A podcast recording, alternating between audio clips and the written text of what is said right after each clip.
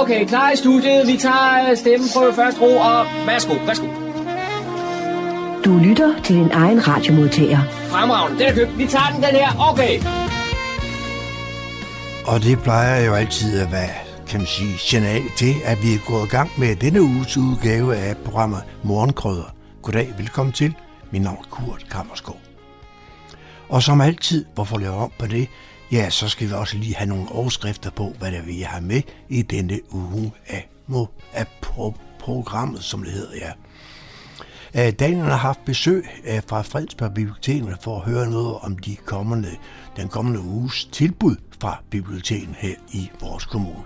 Det hører vi, det lægger vi ud med her. Og så har øh, John Marco været med på en tur, en jazz- og indkøbstur til Tyskland. Og man havde selv med, medbragt musikken en dag. Det er fint, skulle det være. Ikke også? Det var jazzklubben, der igen har været afsted med på sådan en bustur med en masse glade mennesker til indkøbstur og så til nogle jazzarrangementer i de tyske. Vi hører reportage derfra, som John har lavet. Og så har Daniel som altid været inde på humleborg.dk og for at finde nogle lokale nyheder. Og dem skal vi så også høre i løbet af formiddagen. Og så skal vi også høre et andet øh, indslag. Der tales så meget om de nye øh, tiltag øh, foran Fredensborg Slot og den gamle biograf dernede. Hvornår sker der noget? Hvad er det, der skal ske? Der har været holdt op til flere møder dernede for at finde ud af, hvad, hvordan skal det se ud.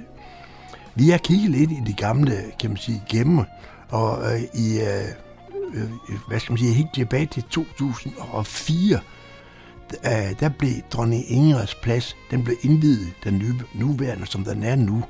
Og ja, det var da inden de fældede nogle af de store, flotte træer, der stod ved siden af. Og det var en indvielse, hvor blandt, der var tale og blandt andet en majestæt dronning Margrethe og borgmestertaler og det hele. Det skal vi høre, genhøre i dag. Måske høre historien om netop den der Don Ingrids plads dernede, hvad den blev brugt til før tiden. Det var nemlig meget sjovt at høre dengang. Og det sidste, øh, så har øh, John også været en tur nede, fordi sidste måned, der var der noget, der hed håndarbejdernes dag, og der var John med ned på besøg, og for at høre lidt om det hele, og han fik en snak med, med vævepigerne nede på Bagnebjergskolen, hvor det hele de foregik hernede.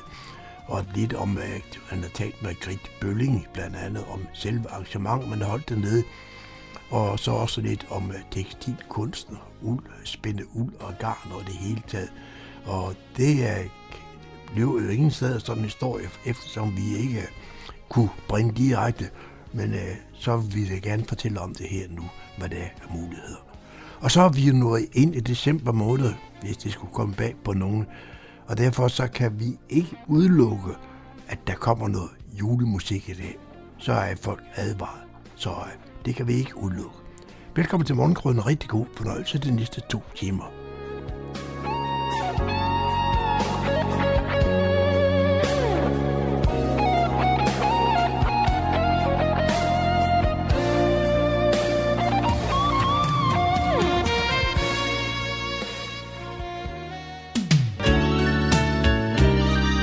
Til Morgenkrydderen. I studiet er det Kurt Kammerskov.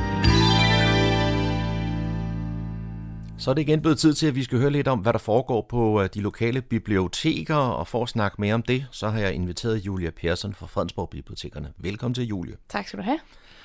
Og Julia, øhm, julen den står for døren, og der er mm-hmm. forskellige juleaktiviteter på, på bibliotekerne, men jeg vil godt starte med at lige høre lidt om, at I øh, har det, der hedder Fars Legestue, ja. som øh, er hver tirsdag. Ja, præcis. Ja. Det er et tilbud, vi har hver tirsdag på Humlebæk Bibliotek øh, fra klokken 10 til 12. Mm.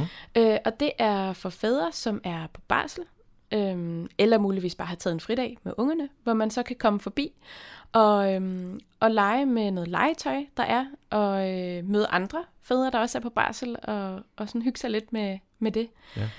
Øhm, og øh, det er øh, det kræver ikke tilmelding, det er bare noget, man ligesom dukker op til.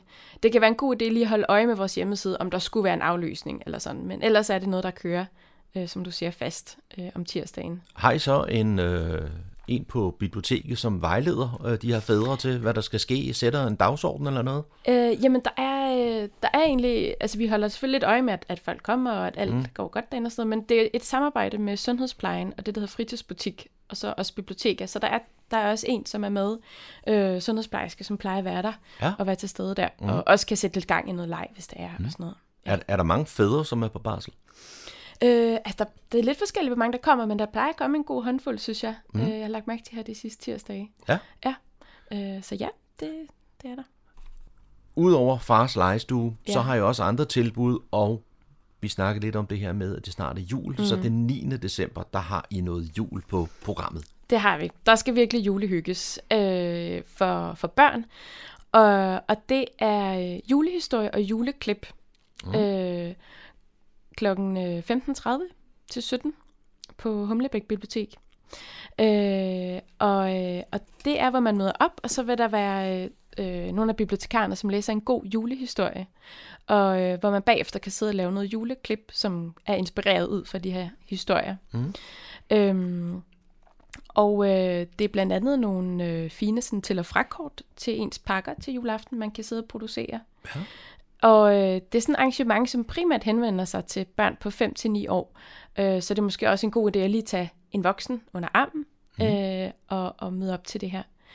Øh, og det er ganske gratis, men man skal lige bestille en billet, så vi lige har tjek på, hvor mange Så der I ved, kommer. hvor mange der kommer, Ja. og, og hvor meget papir, og hvor Ja. mange sakser, der skal lægges frem. Lige nok det. Ja, ja, ja, Og det er jo noget, som børn i den alder vir- virkelig godt kan lide, at sidde og være kreative og Præcis. lave Og så- musetrapper og Ja. girlander og den slags. Det er det, og så er det jo bare så hyggeligt med højtlæsning. Altså sådan set også for voksne, ikke? Mm. Det, det er en god ting. Så det er på Humlebæk Bibli- Bibliotek, du sagde, det var klokken Ja. 15, at det starter fra. Øh, 15.30. 15.30, mm. yes. Yes. Og så er der et arrangement om aftenen, og det er samme Ja. sted.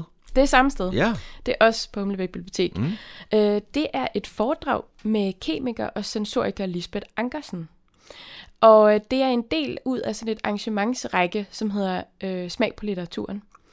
Øh, hvor vi dykker ned i, i mad og de kulinariske emner fra litteraturens verden. Øh, så foredraget hedder Sæt ord på smagen. Øh, og det er klokken 19. Øh, og det hedder Sæt ord på smagen, fordi Lisbeth Ankersen, hun arbejder med at beskrive smage. Øh, så, så det der, når der står, det her æble smager syrligt, eller det smager sommer, eller sådan, så er det, så er det en som Lisbeth, der har siddet der og formuleret det. Øh, så hun er rigtig god til at finde de her nuancer i de forskellige mm. smagsoplevelser. Øhm, og så taler man jo i disse år meget om den grønne omstilling, så det vil hun også tage udgangspunkt i, øh, og sidde og, og sådan fortælle om især lidt grøntsagerne, grøntsagernes verden. Hvis vi skal leve mere vegetarisk, hvordan kan vi så få det til at smage af endnu mere? Så det vil også være et sådan ret publikumsinddragende foredrag, hvor man selv får lov til at smage lidt med. Øhm, ja, og så vil der også selvfølgelig i løbet af aftenen være nogle, nogle små litterære referencer og nogle boganbefalinger og sådan. Den 17. december, Julia, der har I noget, der hedder litterær vandring. Ja. Øh, først og fremmest, hvad, hvad går det ud på? Og, Jamen, det er et koncept, der har kørt her øh, i løbet af året, som er, at man øh, går en halvanden times tid et, øh, et naturskønt sted i kommunen, og så øh, øh, får man læst øh, nogle små bidder af enten den samme bog eller forskellige slags bøger op, mens man er på de her små naturspots. Øh, så det kan enten være et bestemt tema, der kører den dag, eller bare nogle, øh, nogle gode højtlæsningspassager. Så det er den her kombination af, at man får gået lidt, man er ude i noget natur, og man får noget højtlæsning øh, sammen med nogle andre. Mm. og så den 17. december, når I har det næste arrangement der, kender Ja. du så emnet? Øh, jeg ved, at det bliver øh, i juleånden, mm. øh, fordi det er jo meget tæt på jul, så det bliver en masse god julestemning, der kommer ud i små, i små glimt. Og, øh, og turen den her gang, det er omkring Userød Å. Øhm, og øh, det er selvfølgelig i et, et roligt tempo, men man skal selvfølgelig være okay gående. Øhm, og hvis vejret er sådan helt, helt vildt dårligt, så bliver det aflyst. ja. men, men ellers så, øhm, øh, så er det en, et, en hyggelig udendørs ting. Øhm, og, øh, og man mødes for en Egedal byens hus, øh, hvorfra øh, der bliver vandret fra. Mm. Hvem vil være øh, guide på turen der? Øh, jamen, det er mine kollegaer Rune og Sofie, som står for de her, og de, de kørte lidt i pingpong. Jeg er ret sikker på, at det er Rune den her gang, men jeg må mm. indrømme, jeg er ikke helt, helt 100 på, om det er ham eller Sofie, Nej. man har fornøjelsen af. Og det jo så den 17. december, og du sagde, Ja. det var Edal Byens Hus, man mødes Ja. ved, og det var klokken 10. Præcis, og øh, det er gratis, men man skal også bestille billet. Mm. Ja. For der er også noget med en begrænset antal øh, Det er sammen. det. Altså, det er sådan en, øh, det er en mindre flok, der, der kan gå rundt, sådan, så alle kan, kan stå lidt tæt og høre godt og så videre. Ja. Så er der et arrangement, I er nødt til at, at aflyse på grund af, at øh, der er kommet lidt øh, restriktioner igen omkring corona. Ja. Øh, helt sådan generelt, bibliotekerne, hvordan håndterer I øh, situationen, som den er lige nu? Ja, altså man kan sige, vi har jo ikke fået nogle nye retningslinjer. Øh, så det er ligesom det sædvanlige med, at vi sørger for, at der er håndsprit fremme, og øh, at vi holder, lægger op til, at vi skal holde afstand. Vi har de her skærme foran der, når vi står ved ekspeditionen. Mm. Øh, vi ved ikke, om der kommer flere tiltag, men hvis det er, skal vi selvfølgelig nok øh, kommunikere ud om det. Men ellers er det det her, som vi alle sammen er vant til med, med god afstand og god håndhygiejne. Og noget vi selvfølgelig også gør i forhold til corona, det er, at til vores arrangementer, så øh, sørger vi for, at der er god afstand mellem folk, og sådan, så folk trygt kan møde op til de her arrangementer og, og have en hyggelig aften, uden at skulle tænke på, på det. Ja. Og med de ord, så vil jeg sige tak til dig, Julie, for at kigge forbi øh, studiet her til en snak om, hvad I har af tilbud på Fredensborg Bibliotekerne. Mange tak.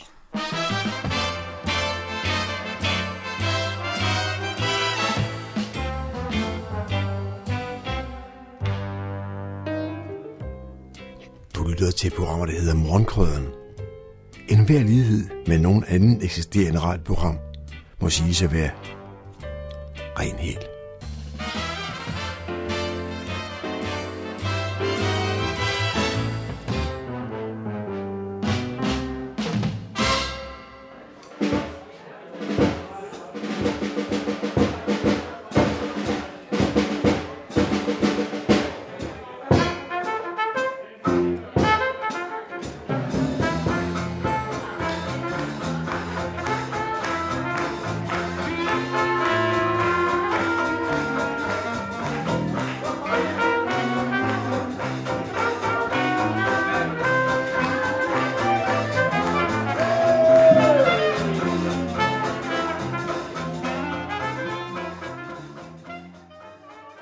Jazzmanager Ole Holte, der også er formand for Fredensborg Jazzklub, havde arrangeret en julejazztur i dagene fra den 24.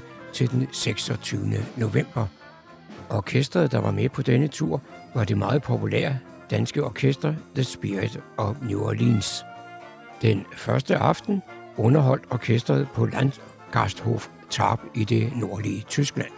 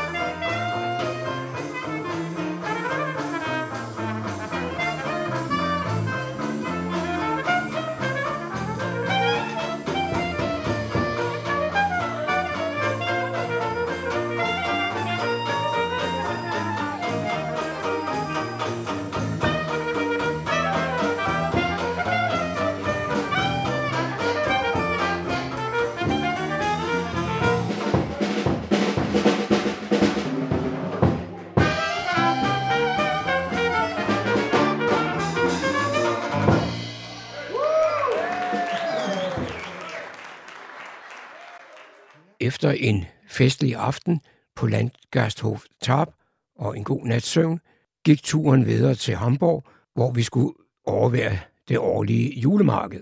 Desværre var det lidt regnfuldt, så det var ikke den store fornøjelse at gå rundt i Hamburg. Vi blev indkvarteret på Hotel Commodore, og derefter gik vi ned for at spise et overdådigt måltid på restaurant Paulaner. Efter måltidet skulle vi atter lytte til jazz med The Spirit of New Orleans, og denne gang der foregik det på Cotton Club. Det er Hamburgs ældste jazzklub, grundlagt i 1959. Vi var på Calvary og så hende gamle. Vi var på og så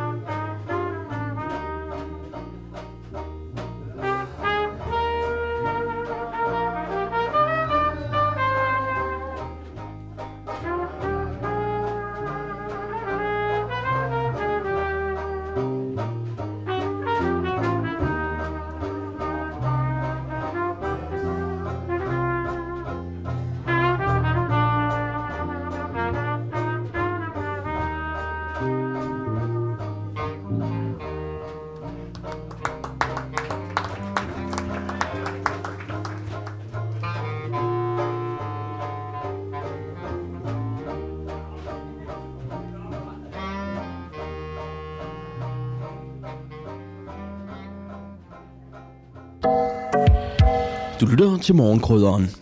Efter overnatning i Hamburg gik turen videre til Lübeck Og her der var vejret anderledes godt, så der var det en lidt større fornøjelse at være med til julemarkedet.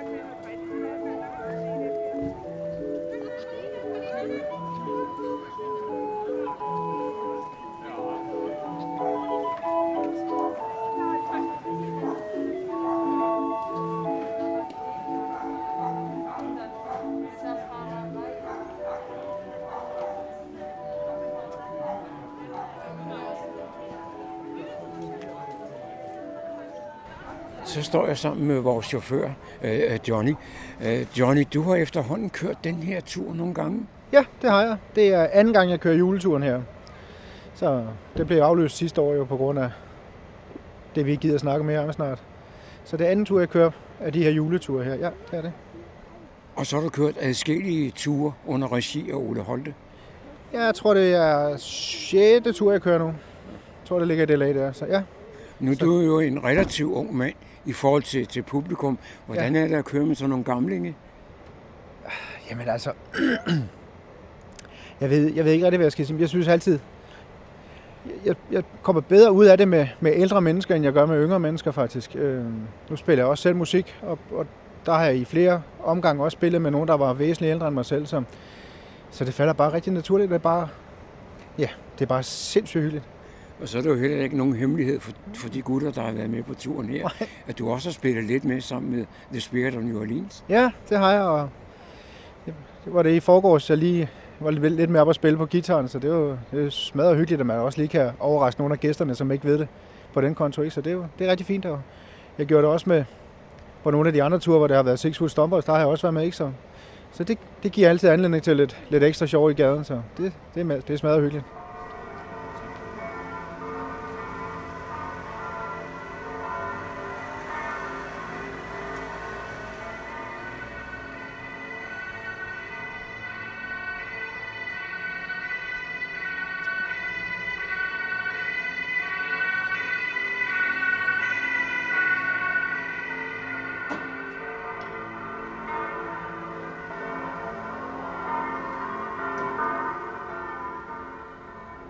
Står jeg sammen med en af deltagerne på, på turen her, øh, Jytte øh, Nørgaard. Og Jytte, nu er turen ved at være slut. Hvad synes du om sådan et par dage sammen med et, et jazzorkester?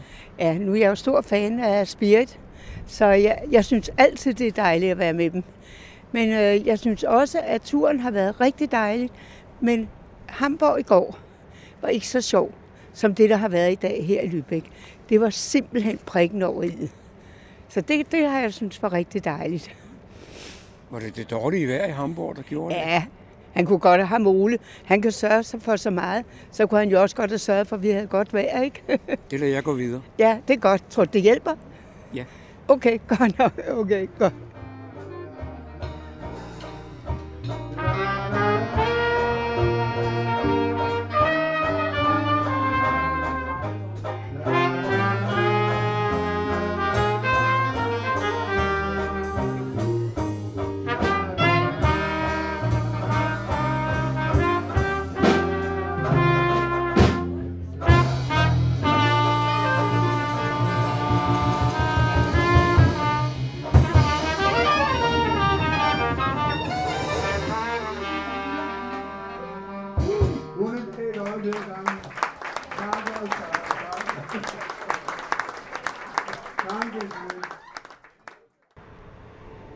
Er vi ved at være færdige med denne tur med The Spirit of New Orleans. Og så er jeg så heldig, så jeg løber ind i kapelmesteren, orkesterlederen, Preben Nissen. Og Preben, hvordan er turen gået? Det er gået helt fantastisk. Det har været utroligt dejligt publikum, og man kunne virkelig mærke, at folk havde lyst til at komme med ud og rejse igen. Vi laver sådan 3-4 ture om året, hvor vi så med, og vi er et sted mellem 70 til 75 mennesker, der laver de her ture. Og øh, flere er genganger, så det er jo rigtig dejligt. Der kommer folk fra Sverige og rundt omkring. Og vi har været en tur nede i, ja, det har du sikkert fortalt måske, at vi har været i Hamburg, og vi har været i Tarp. Og, jo, det har været en fantastisk tur. Dejligt. Men øh, denne gang, der har du fået sat orkester lidt anderledes sammen, end du plejer. Ja, det er ret du ret i. Jeg spiller jo ellers trækpersoner i Spirit of Orleans, men heldigvis så kan jeg spille nogle andre instrumenter.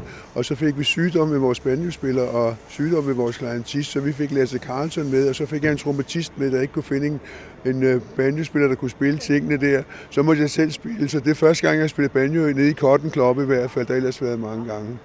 Og de andre stemmer. Det er gået rigtig, rigtig godt. Vi har haft det rigtig sjovt.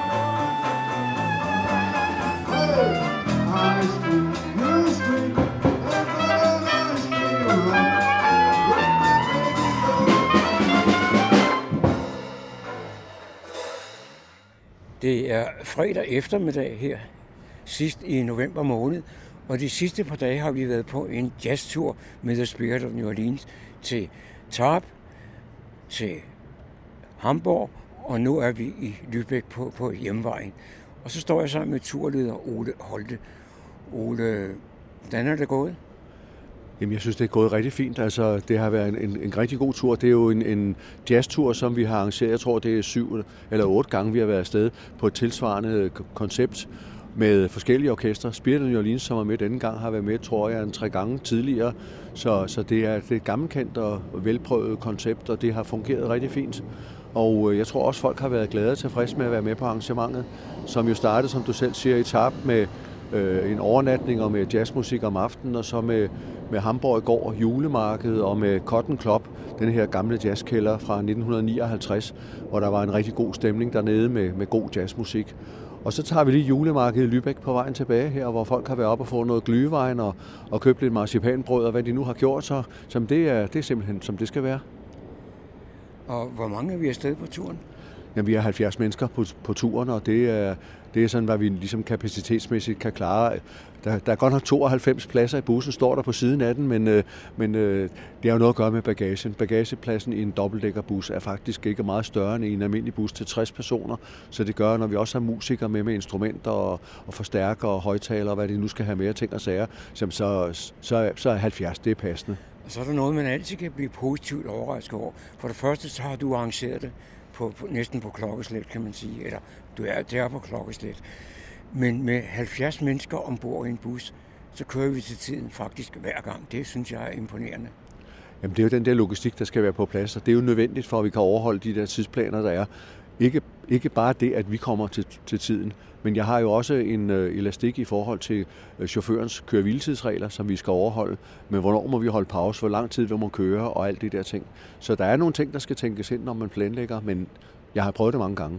Men det indikerer jo også, at passagererne, øh, med, eller deltagerne, er meget disciplinerede. Absolut. Altså, der har ikke været nogen øh, problemer. Der er ikke nogen slagsmål. Der er ikke nogen, der er løbet væk, og alle har været der til tiden, så det har fungeret rigtig godt.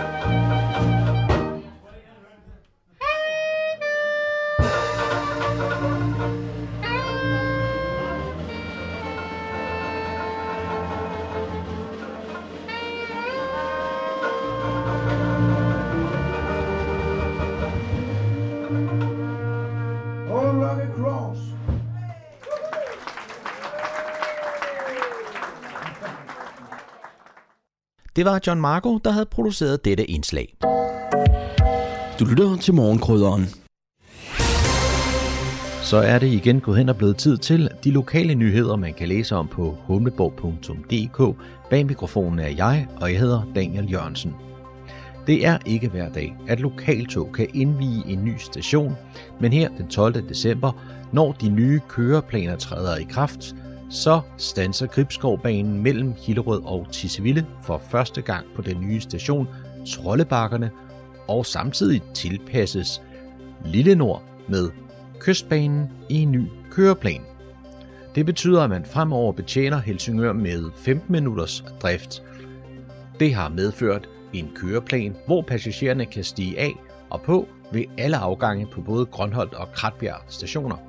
Tidligere var det her nødvendigt at undlade stop på nogle afgange, for at køreplanen kunne hænge sammen.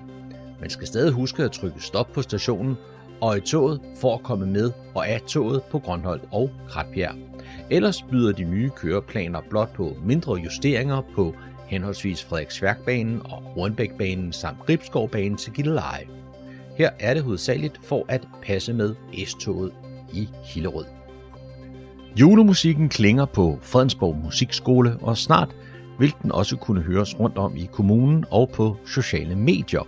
I øvelokalerne på Fredensborg Musikskole høres i disse uger alskens julemusik. Børn og unge spiller og synger kendte toner fra det traditionsrige repertoire, og der er plads til alt fra klassiske julesalmer over jazzede arrangementer til bløde poptoner. Torsdag den 9. december kl. 19 slår Asminderød Kirke dørene op for Fredensborg Musikskoles traditionsrige julekoncert, hvor flere af musikskolens akustiske elever synger og spiller julen ind. Og endelig er der juleafslutning onsdag den 15. december kl. 18 i Fredensborg Gamle Biograf, hvor blandt andre musikskolens nyeste orkestre, det akustiske orkester fra Kokkedal Skole, optræder. Men i år breder musikskolen julestemningen helt ud på de sociale medier, hvis man ikke har mod på at deltage i de fysiske koncerter. Man kan blot følge med på Facebook og Instagram, hvor musikskoleelever har sendt julehilsner fulde af snifnuk, bjælleklang og nisserier. Den 17. december kan man komme på travetur med biblioteket og undervejs få læst op af hyggelige julebøger. Kan man lide at gå en tur, og kan man lide litteratur, så kan man få kombineret disse to interesser. Fra kl. 10 til 11.30 kan man nemlig komme på litterær julevandring med udgangspunkt foran Edal Byens Hus i Kokkedal. Her vil man møde bibliotekar Sofie Olsen fra Fredensborg Bibliotekerne, som vil tage deltagerne med på en maksimal 4 km lang gåtur i området omkring Userød Å, og undervejs læse op af de bedste og hyggeligste julebøger. Er man interesseret i at være med på denne litterære vandring, skal man hente en gratis billet via Fredensborg Bibliotekernes hjemmeside. Hvis vejret på dagen ikke arter sig til gåtur eller udendørs oplæsning, vil arrangementet blive aflyst. Det var, hvad vi havde fundet frem af lokale nyheder og kulturinformationer, der er at læse på humleborg.dk. Bag mikrofonen var jeg, og jeg hedder Daniel Jørgensen. Du lytter til Radio Humleborg, din lokalradio i Fredensborg og omegn. Der tales så meget om, øh, kan man sige, øh, fornyelse af Fredensborg. Blandt andet også nede foran den gamle biograf, hvor dronning Ingers anlæg, om den skal helt fjernes, skal den laves om, eller hvad skal der ske med den? For ligesom at kigge tilbage til for eksempel 2004, ja, der blev den faktisk officielt indvidet med øh, borgmestertaler. Det var der, daværende borgmester John Hemming, der talte og bød velkommen til hendes majestæt dronning, som var med dernede. I skal høre, hvad der var, der blev fremhævet netop, kan man sige, om anlæg, som fik så navnet dronning Ingers anlæg. Deres majestæt, mine damer og herrer. Du skal plante et træ. Du skal gøre en gerning, som lever, når du går i knæ. En ting, som skal vare og være til lykke og læ. Ingen har vel gennem et langt liv realiseret disse ord fornemmere end hendes majestæt, dronning Ingrid. Hendes majestæt, dronning Ingrid, døde den 7. november 2000. Det var uden tvivl en stor sorg i familien at miste slægtningen samlingspunkt og den person, der for alle andre altid havde været der. Landet over blev dronningen mindet på fin og værdig vis. I Fredensborg Humlebæk følte vi, at det ikke alene var en respekteret dronning, men også en agtet og afholdt borger, vi mistede den sene eftermiddagstime i november. For dronning Ingrid fulgte med i byens udvikling. Ikke mindst igennem den lille menneskealder, hvor hun havde sin bolig i Kanselihuset. Hun var på sin måde en del af byen. Hun handlede i byen, og hendes fine jaguar var en del af gadebilledet. Men frem for alt var hun et nærværende ikon for det kongehus, der for borgerne her altid har haft en helt særlig betydning. Ikke lang tid efter dronning Ingrids død fremkom forslag om at ære hendes minde. Der var forskellige idéer, men vi valgte i midlertid at koncentrere os om dette sted her tæt på Fredensborg Slot. Vi valgte dette lille anlæg, der igennem tiden har haft en omskiftelig, for ikke at sige en udefinerlig status, men som med den rette pleje fremover i mine format vil spejle dronning Ingrids livslange interesse for grønne vækster. Men tillad mig et øjeblik at gå tilbage i historien. Tilbage til det år, hvor man fejrede 200 års jubilæet for Fredensborg Slot og Fredensborg by. Tilbage til 1922, hvor anlægget blev indviet efter grundige forberedelser og involvering af gode borgere. I avertissementtiden kunne man den 1. november læse om det næsten færdige anlæg, som man i avisen havde talt varmt for. Der stod, det nye anlæg på trekanten nærmer sig nu sin fuldendelse. Midterpartiet bliver en opstilling af tre store kampesten, oven på hvilken der anbringes en fjerde, rimeligvis med den her i bladet foreslået indskrift. Mens man har fået fire udmærkede sten til underliggere, ønsker man en meget en, ønsker man meget en stor smuk natursten til stenfæstningens overdel. Og så sluttede man med denne appel. Det er som en af Fredensborgs venner blandt de her forstmænd eller landboere måtte være i besiddelse af en sådan, vil de gøre sig fortjent af byen ved at skænke stenen i det omvælte øje med. Og det lykkedes jo, for som man kan se, så står stenen endnu som centrum ved sin inskription, der hylder såvel freden som Frederik den 4. grundlæggelse af Fredensborg. Men inden man var kommet så langt, så var der i 1921, altså året før, en diskussion om, hvad man kunne gøre med dette anlæg ved slottets indkørsel. Anlægget var jo ikke en pryd for byen, og det generede borgerne. Men problemet var i midlertid, at det var staten, der havde ejendomsretten. Det klarede man dog i sædvanlig samarbejdsånd, for i 1921 fik kommunen brugsretten overladt, og dermed var vejen banet for etablering af et anlæg. Nu havde det faktisk, allerede før 1922, været, havde der været en slags anlæg her på stedet. Ifølge en af byens historieskrivere, Valdemar Seer, var det en grønning, hvor politibetjentens hest græssede. Valdemar Seer fortæller om stedet.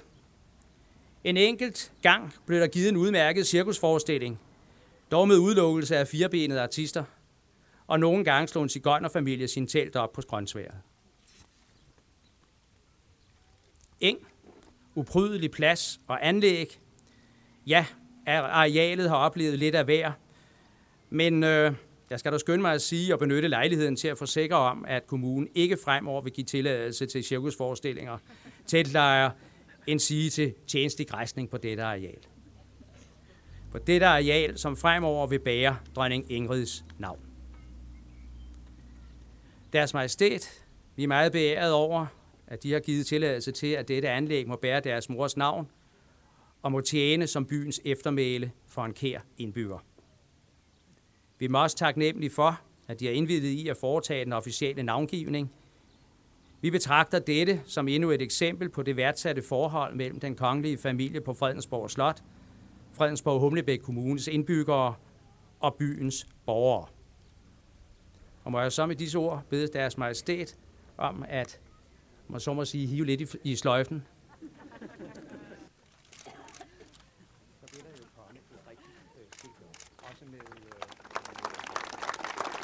historier.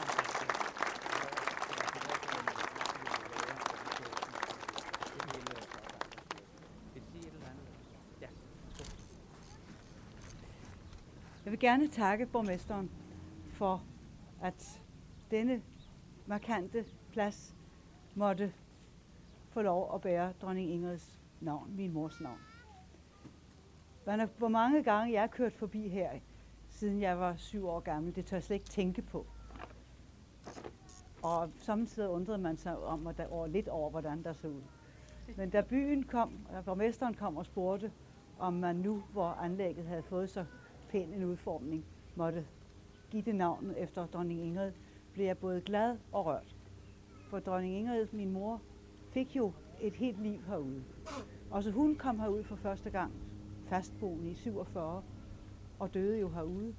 Og øh, Fredensborg by stod hende altid nær. Og jeg glæder mig over, og det ved jeg, at hele min familie vil glæde mig også over, at min mor mindes på en så passende måde og på sådan et nydeligt sted.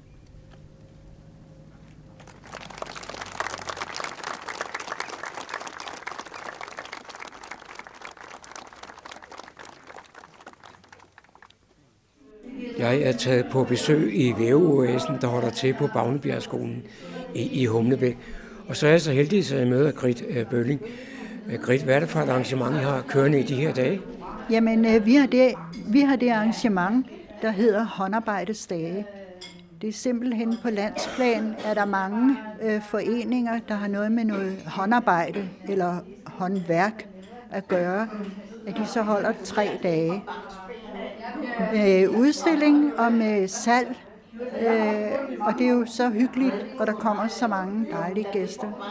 Nu kalder I jo stedet for Væveoasen, og jeg har lige været rundt og, og, og snuse lidt, og jeg skal love for, at der er mange væve.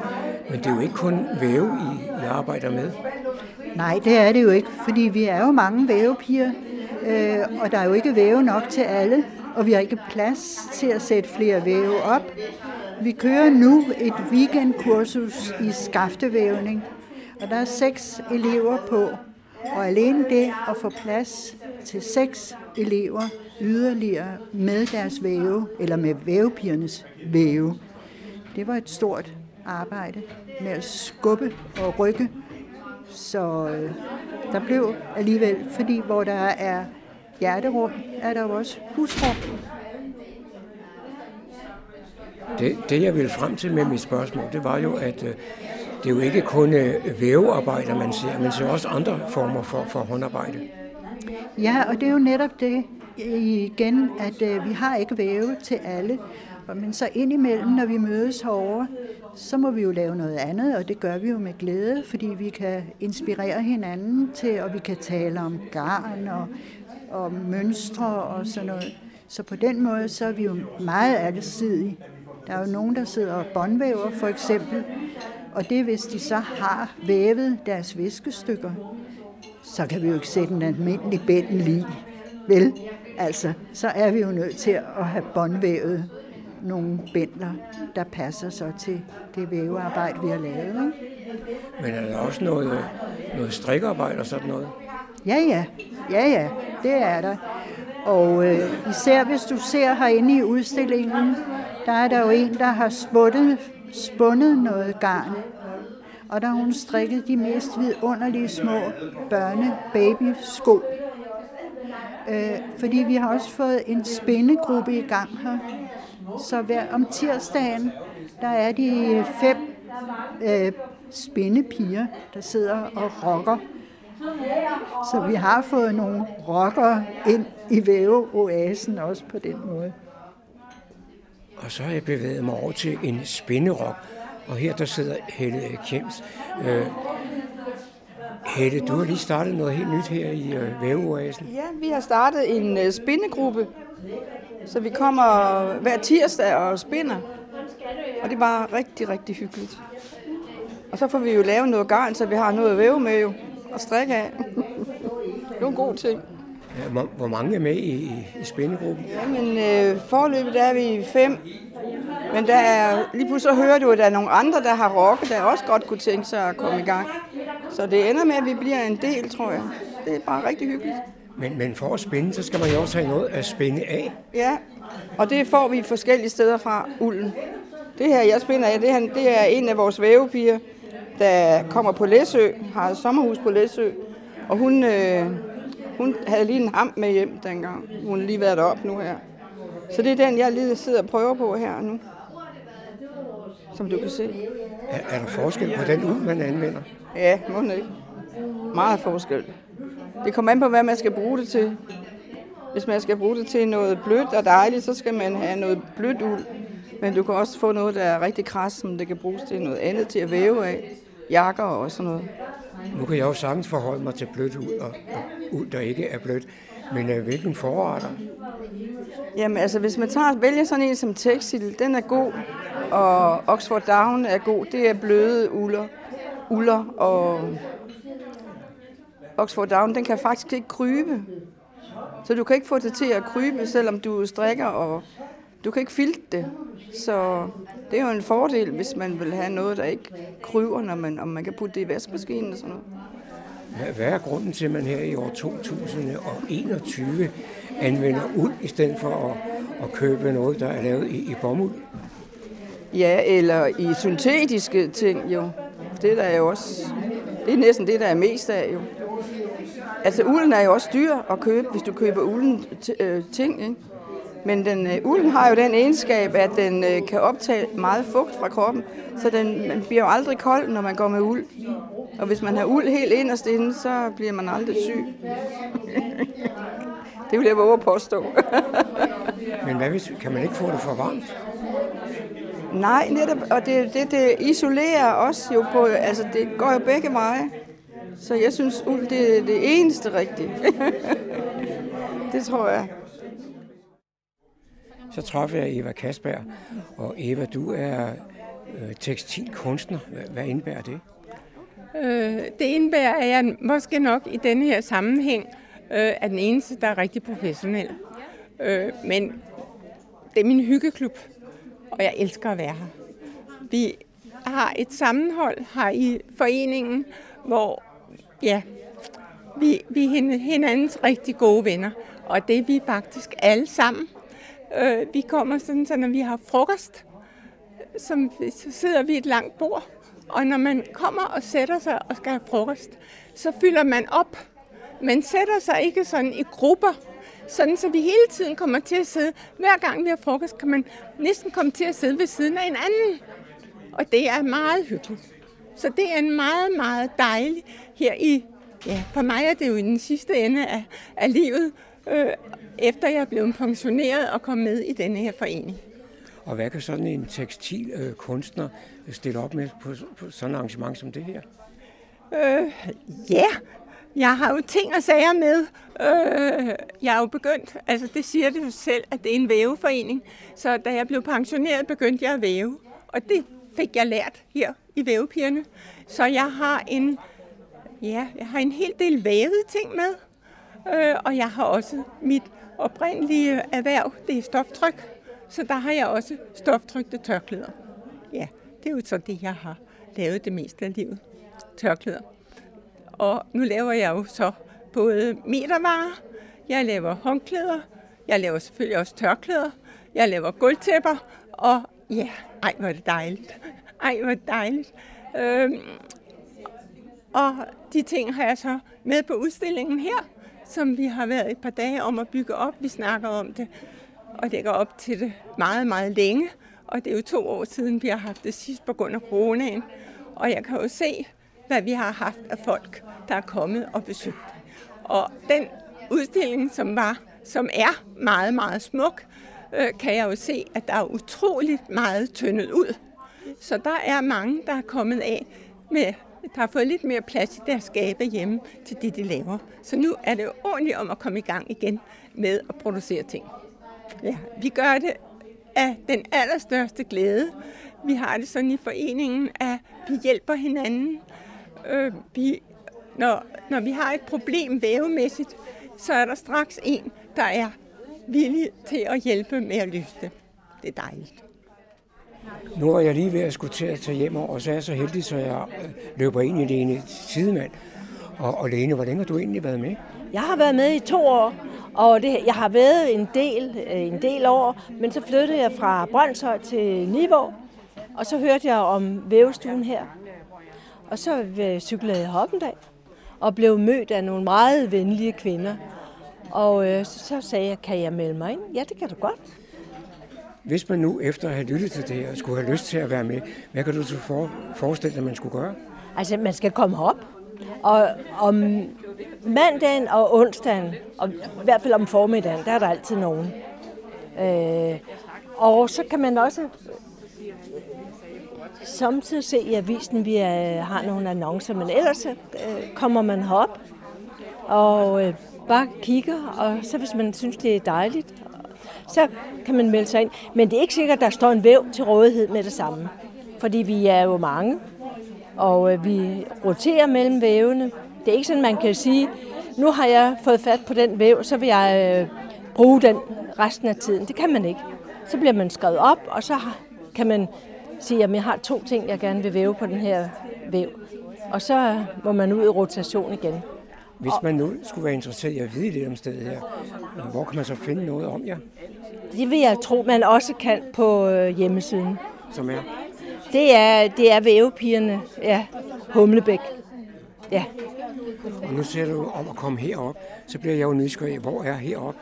Det er på øh, Bagnebjergskolen, og det er Bagnebjergvej øh, 401-403 i Humlebæk. Man skal bare dreje ind der ved benzintanken, og så fortsætte bund. Så kommer man til det. Der står ganske vist Humlebæk skole, men det er også Bagnebjerg skolen, der ligger her. Og det her, vi har lokaler, og vi har nogle rigtig gode lokaler, hvor der er mange væve, og så har vi køkkenfaciliteter og toiletfaciliteter, og der er gode parkeringsforhold. Så vi kan sådan set kun være glade. Og om formiddagen, så er der også unge mennesker, der løber rundt omkring, så bliver der jo lidt mere liv. Så det, det er altså et godt sted. Jeg kan kun anbefale det. Det her er Fredensborg Lokalradio, Radio Humleborg på FM 104,3 MHz. Klik også ind på vores hjemmeside, www.humleborg.dk og følg med i, hvad der sker lokalt i Fredensborg og omegn. Så er det igen gået hen og blevet tid til de lokale nyheder, man kan læse om på humleborg.dk. Bag mikrofonen er jeg, og jeg hedder Daniel Jørgensen. På et møde sidste søndag i november på Rådhuset i Fredensborg havde partierne Socialdemokratiet, Venstre, Konservative, Radikale Venstre, SF, Enhedslisten og de to løsgængere Ulla Hardy Hansen og Christian Dichankere, der står uden for partier, indgået en fælles konstituering for de kommende fire år. Thomas Lykke Pedersen fra Socialdemokratiet fortsætter som kommunens borgmester. Det betyder, at 26 ud af 27 byrådsmedlemmer indgår i konstitueringen. Kun nye borgerlige står uden for aftalen. Af den underskrevne konstitueringsaftale fremgår det, at hvis tilfældet bliver, at de to forhenværende konservative byrådsmedlemmer Christian Dichankere og Ulla Hardy Hansen udtræder byrådet, vil deres poster tilfalde det konservative Folkeparti. Dog ikke arbejdsmarkeds- og erhvervsudvalget, hvor Ulla Hardy Hansen har fået plads. Hvis hun udtræder, vil Christian Dichankere overtage den post. Der er ikke sat navne på alle pladser endnu, men en liste på humleborg.dk kan man se, hvilke partier, der har fået hvilke poster. Søndag den 12. december kl. 14.30 afholder Karlebo Kirke musikgudstjeneste, hvor universitetskoret Lille Muko medvirker. Det er sovnepræst Kirsten Johansen, der leder gudstjenesten, imens koret dirigeres af Ole Favrskov. Man vil i korets tre musikafdelinger kunne høre spændende og velklingende kormusik af blandt andre Weisse, Morten Lauritsen, Mendelssohn, Hartmann og Karl Nielsen. Koret præsenterer således musik fra mere end to århundrede, hvor flere typer musik af advent og jul er sat på programmet, og naturligvis afsluttes med juleklassikeren Dejlig er jorden. Der er fri adgang, og bagefter inviterer kirken på en forfriskning i den gamle præstegårdslænge, som ligger lige ved siden af kirken. Det forventes, at arrangementet tager en times tid. Traditionen tro indledes året på Nødebro Kro med en stor nytårsfest. Denne gang er det lørdag den 8. januar kl. 17. Musikken til både tafel og dans leveres med smittende engagement af Wiener-trioen, der vil blive spillet op til Langer flere gange i løbet af aftenen, og forudbestilling er nødvendigt. Wienertrioen er det faste element i denne storslåede nytårsgala. Trioen består af professionelle musikere, der har spillet sammen siden 1989. Anne-Marie Kærulf på violin spiller til daglig DR Symfoniorkestret, mens Nina Reinhoff på cello spiller i det kongelige kapel. Pianisten hedder Lene Bug Rasmussen og er organist ved Hasle Kirke. For dem, der gerne vil have en genopfriskning af, hvordan man danser vinervals og langer, så er der arrangeret introduktionsaften i dagene før nytårsballet. Det er mandag den 3. januar, hvor der er introduktion til vinerdans, og lørdag den 6. januar, hvor der er introduktion til Langer, begge dage kl. 19.30. Der er begrænset plads til nytårsballet, og det er nødvendigt at bestille billet i forvejen. Det gør man online på forsamlingshusets hjemmeside www.nøde-kro.dk. Det var, hvad vi havde fundet frem af lokale nyheder og kulturinformationer, der er at læse på humleborg.dk. Bag mikrofonen var jeg, og jeg hedder Daniel Jørgensen. Husk, at vi her fra Radio Humleborg sender mandag til fredag fra kl. 18 til kl. 20 med musik og lokale indslag. Så sender vi i weekenden lørdag og søndag fra kl. 9 til kl. 20 med masser af gode musikprogrammer og lokale indslag. Stil ind på den lokale frekvens FM 104,3 MHz samt på nettet. Vær med på Radio Humleborg. Fredensborg Humlebæk Lokalradio på 104,3 MHz.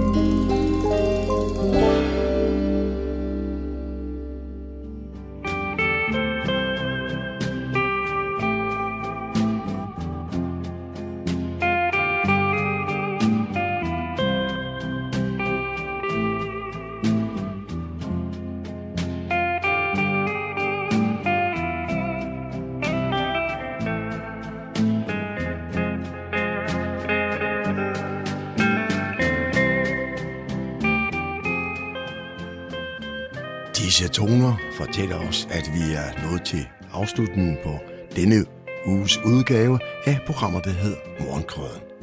Her fra redaktionen, som består af undertegnet, jeg hedder Kurt Kammersgaard. Ja, der siger jeg tak for nu, og på genhør en anden god gang.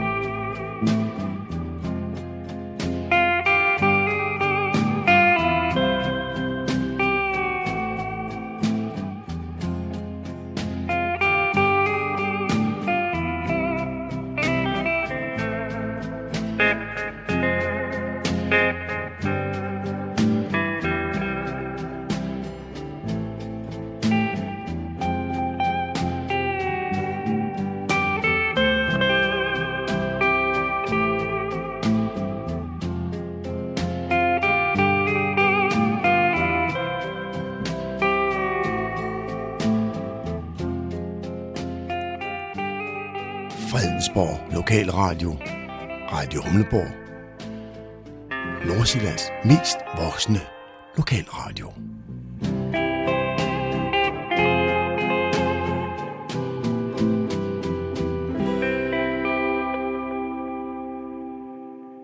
Skal vi lige sige den berømte sætning? Let's be careful out there. Hej hej.